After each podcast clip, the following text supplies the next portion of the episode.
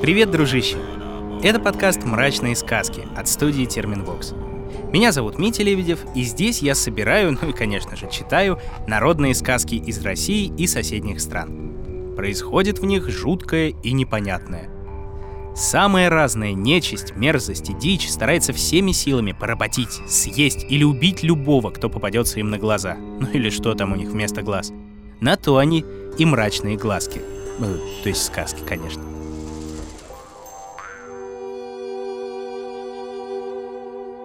Сегодняшнюю сказку хранят и рассказывают армяне.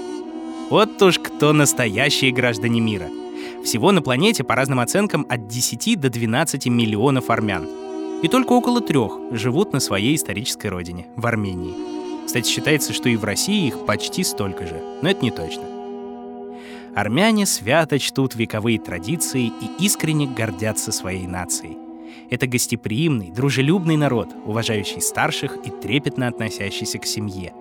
Не зря армянскую свадьбу на 100 или 200 человек называют скромной, небольшой. И в этих больших семьях, где часто бывает много детей, разумеется, читают и рассказывают самые разные сказки. Интересно, что даже армянская нечистая сила довольно неплохо относится к своим. Например, есть предание о Даханаваре — духе кровопийцы, который никогда не убивал местных жителей. По легенде, ему принадлежали 366 долин, и все, кто обитал в них, были под его защитой. А если чужеземцы или враги вторгались в его горное ущелье, Даханавар под покровом ночи выпивал их кровь. Причем кусал почему-то не в шею, а в пятку. Или, например, есть у них Гишерамайрер, хозяйка ночи — в закатный час она пытается схватить солнце, каждый раз неудачно, а затем напускает на землю тьму. Под утро отправляется под землю, снова пытаясь отыскать солнце, а светило как раз в это время поднимается из-за горизонта.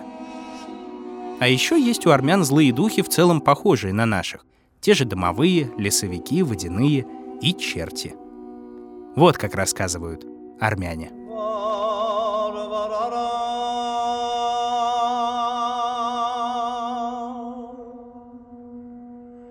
过。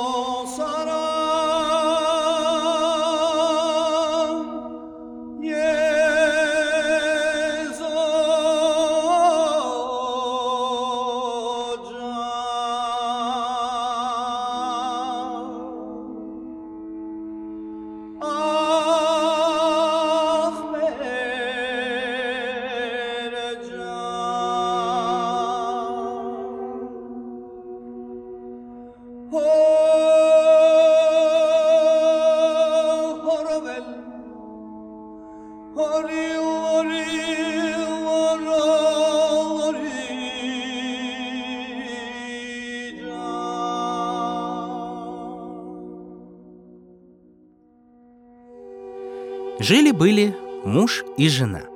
И было у них двое детей — мальчик и девочка. Мальчик, звали его Татук, был уже достаточно взрослый, а девочка совсем еще маленькая. Но вот с тех пор, как девочке исполнилось пять месяцев, стало твориться что-то странное. Начала исчезать еда, причем даже тогда, когда в доме никого не было, кроме девочки. Из кувшинов пропадали молоко и мацун — это что-то вроде кефира или даже йогурта скорее. Из хлебницы исчезал хлеб, из горшков масло. Пропадали и другие вещи. Думали в семье, что это воры повадились. И только мальчик считал по-другому. Правда, рассказать никому не решался. Вот как-то раз, когда родители ушли из дома, он спрятался в темном углу. И что же он увидел? Его маленькая сестра встала с кровати и проглотила всю еду, что была оставлена на столе. Увидела, что хлеба нет, только тесто заготовлено, но все равно жадно набросилась и проглотила. А затем стала осматривать все полки, присматривалась, принюхивалась в поисках еды. И когда поняла, что в доме больше ничего нет, улеглась обратно в кровать. Лежит себе, как невинное дитя, совершенно обычное. Возвратясь домой, мать разогрела танир, это печь такая в армянском доме, и хотела было взять тесто, чтобы спечь хлеб.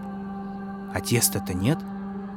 Тогда вышел мальчик Татук из своего укрытия, отвел мать в сторонку и рассказал ей все, что увидел своими собственными глазами. Не поверила мать, а сын ей ответил. «Ну, тебе лучше знать. Тебе и твоей дочери. Поступай так, как знаешь, но я больше в доме не останусь. Когда она вырастет, то проглотит нас всех. Это не человек, это демон, настоящий дракон». Сказав так, Татук ушел из дома. Долго шел он. На пути не попадались ни села, ни города. Очень он устал и хотел есть. И вот идет как-то, видит, стадо овец и коз пасется, а пастуха в округе нет. Дело уже к вечеру было, стаду домой пора. Решил мальчик загнать их в загон и сам пошел за ними неспешно. Привело его стадо к одинокому дому. Зашли овцы с козами в загон — а из дома вышли двое, муж и жена. Оба уже старики и оба слепые. Начали они коз доить. Взяли молока сколько нужно, покрошили в него хлеб и принялись есть. А голодный татук аккуратно приблизился к горшку с едой и стал есть вместе с ними. Слепые были старики. Не могли они видеть, что кто-то с ними еду делит. Но глупцами они не были — заподозрили неладное. Но ты только, дружище, не подумай. Татук вором быть не хотел и объедать стариков не стал. А за то, что вместе с ними ел, следил днем за стадом и загонял его по вечерам в загон.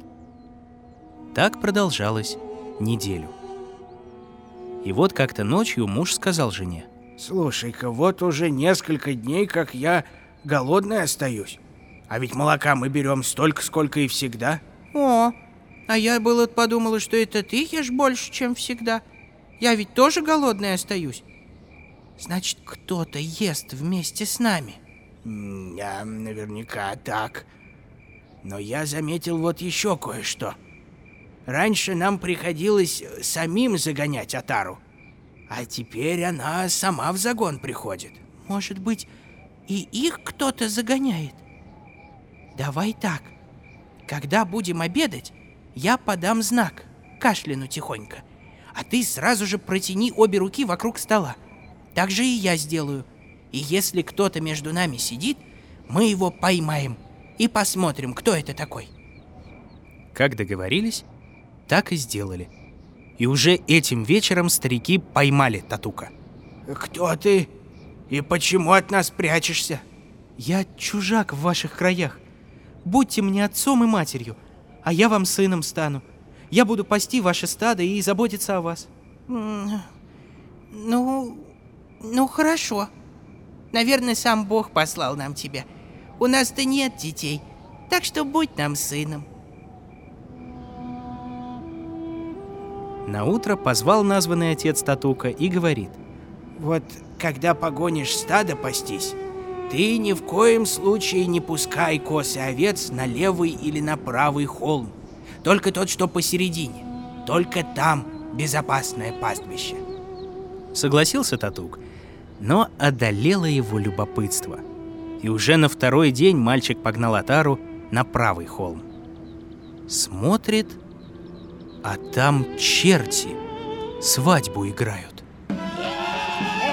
Собрались они в круг — веселятся, на зурне играют.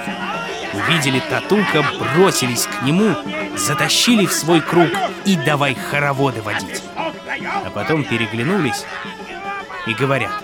А, видишь, парень, у нас сейчас праздник, свадьба как-никак.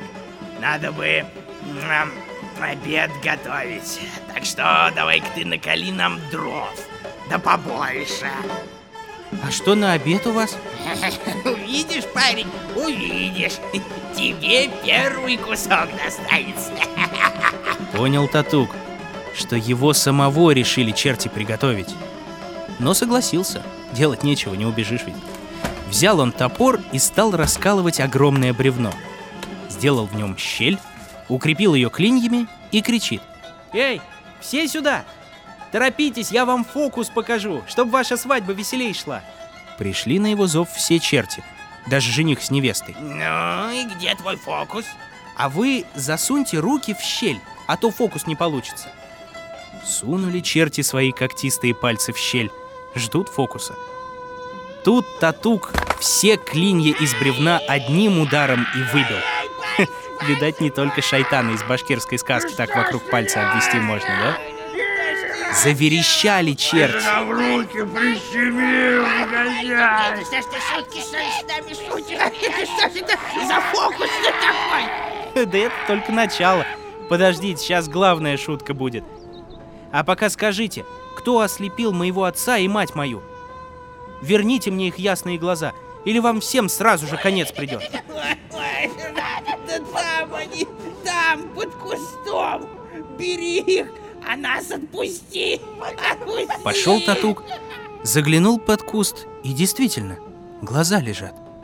Взял он их с собой, вернулся и говорит. Ну а как мне теперь своим старикам зрение вернуть? Вот, да, да ты вставь глаза ты им в глазницы и протри их, невестиной вуалью протри. Они тотчас же и прозреют у тебя. Сдернул Татук вуаль с чертовой невесты. Отпусти нас, подпусти нас теперь. Вот отпущу я вас. А кто же вас чертей знает? Вдруг вы потом разорвете меня на клочки? Нет уж, я с чертями договоры не заключаю. Взял Татук в руки топор и отрубил всем головы. Так правый холм избавился от нечистой силы. Вернулся мальчик домой, вставил в глазницы старикам глаза и протер их вуалью чертовой невесты. Старики тут же прозрели. Заплакали они от счастья, не знали, как и благодарить названного сына. А на следующий день Татук погнал Атару на левый холм. Поднялся на вершину и услышал страшный вой. Овцы и козы бросились в страхе назад, не удержав. А мальчик решил посмотреть, что же это все-таки за зверь, воет так страшно. Шел он на звук, дошел до пещеры. А внутри сидит странный зверь, как лев, но не лев. Как тигр, но не тигр, как вепрь, да и не вепрь, а больше всего на собаку похож. Да только размером с 10 обычных собак. Заметила Татука собака и сказала человеческим голосом. Эй, парень, я едва терплю боль и не могу двигаться. Помоги мне. Подойди и не бойся. Не причиню тебе вреда. Подумал Татук. Кто может говорить как человек, может быть и человечным как человек. Обрадовался, подошел, а собака схватила его огромной лапой и говорит. Ох, ох, вот если я рожу сейчас двух или четырех щенков, тогда проглочу тебя. А если одного или трех, тогда так уж и быть, живи себе. «Ну, тебе лучше знать», — ответил Татук. «А куда ему деваться? Чему быть, того не миновать, так и думает. А все же просто так решил не сдаваться. Первого щенка, которого собака родила, Татук спрятал в свою пастушью сумку. Туда же и второй щенок отправился. А когда появился на свет третий, стало ясно, что других-то уже не будет, положил его перед собакой Татук и сказал. «Ну вот, смотри, всего один у тебя родился. Ну, и стоило так выйти за одного-то щенка». Пристыдилась собака. Заворчала. Ладно уж, дарю я тебе жизнь. И впредь забредешь в эти края, не бойся меня больше. Не трону я ни тебя, ни твое стадо. А тех двух щенков, что в сумке лежали, Татук унес с собой. Кормил их овечьим молоком, заботился о них, воспитывал, и выросли щенки в здоровых и свирепых, но самых преданных собак на свете. Одну Татук назвал Занги, а другую — Зранги. Так прошло лет десять, если не больше. Решил Татук навестить родные места, отца с матерью повидать. Посадил он собак на цепь и перед тем, как попрощаться со своими стариками, сказал Видите миску молока на полке? Следите за ним. Если поменяет оно свой цвет, покраснеет или потемнеет, значит беда со мной приключилась. Тогда отвязывайте занги из ранги, и пусть они придут ко мне на помощь. Сказал так, оседлал доброго коня и поехал в село, в котором родился. Вот въехал он в родные места. Но что же это? Ни одной живой души в селе нет. Пустым пусто. Ни человек слова не скажет, ни овца не заблеет, ни петух не прокричит, да даже птицы вокруг не поют. Подъехал он к крыльцу отчего дома, привязал лошадь, вошел и видит, у очага сидит его сестра. Подняла она глаза, встала и говорит. Ах, с возвращением, братец, свет очей моих. Где же ты был все это время? Что же ты так долго не приходил? А сама в окно все поглядывает. На коня смотрит. Вышла она из дома — схватила мешок с едой, что на седле был привязан и что Татук с собой привез, и проглотила все целиком, вместе с мешком. Вернулась в дом и говорит. «А ты, братец, без мешка ведь приехал?» «Да, да, без мешка», — отвечает Татук. Сразу он понял, что мешок-то сестра проглотила. Чуть позже опять вышла сестра.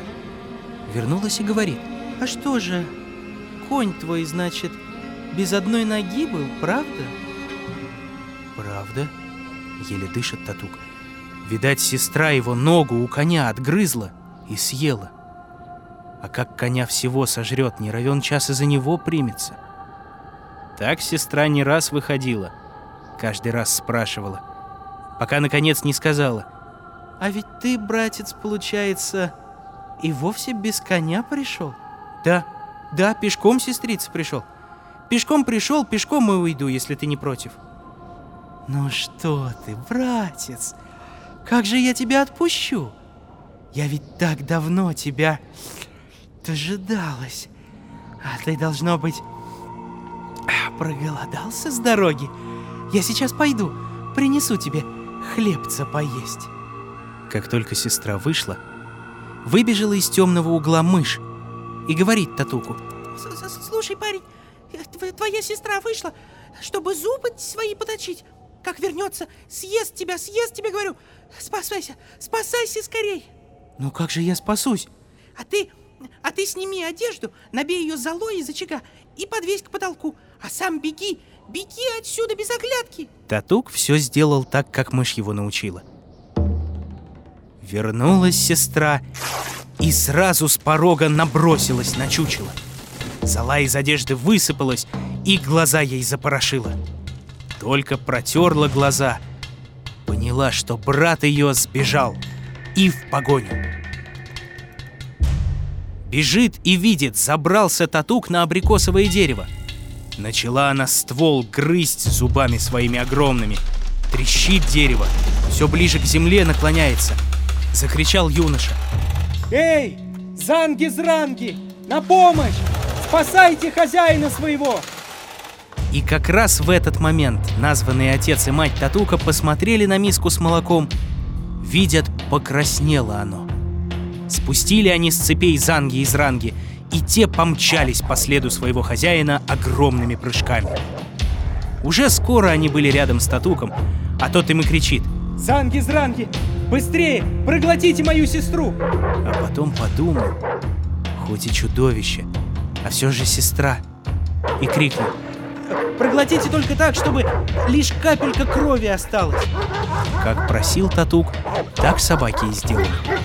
Проглотили сестру, и только одна капелька крови упала на абрикосовый листок. Освободили хозяина Занги из Ранги. Хвостами виляют, у ног его укладываются, счастливые, что спасли Татука. А парень тем временем взял лист с каплей крови, положил его за пазуху, к сердцу поближе, и пошел прочь от этого места, к новым своим родителям. Долго шел он по дороге, как вдруг почувствовал, шевелится что-то у него за пазухой. Запустил он туда руку, смотрит, ядовитая змея вокруг руки его оплелась.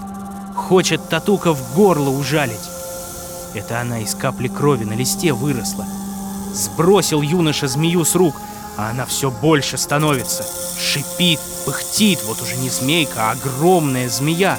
А вот уже целый дракон пламенем из ноздрей пышет. Кричит Татук. Санги, Зранги, сюда! Проглотите это чудище так, чтобы и капли крови от него не осталось. Собаки так и сделали. Понял тогда Татук. Ничего от его сестры человеческого не осталось уже.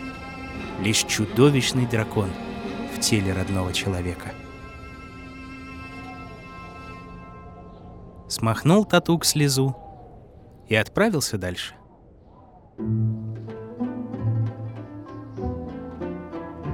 Вернулся он к своим старикам, посватался к красивой девушке, женился и живет теперь благополучно. Все их мечты сбылись, так пусть сбудутся и все ваши мечты.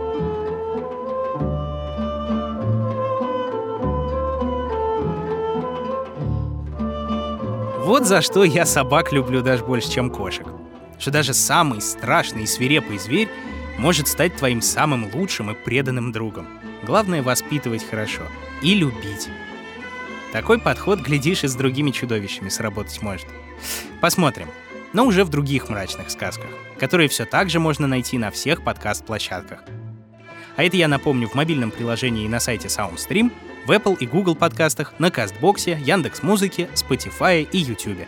Ставь, пожалуйста, оценки, рассказывай друзьям и советуй, какие еще мрачные народные сказки можно смело читать в этом подкасте. Ну а на сегодня все, дружище. Все.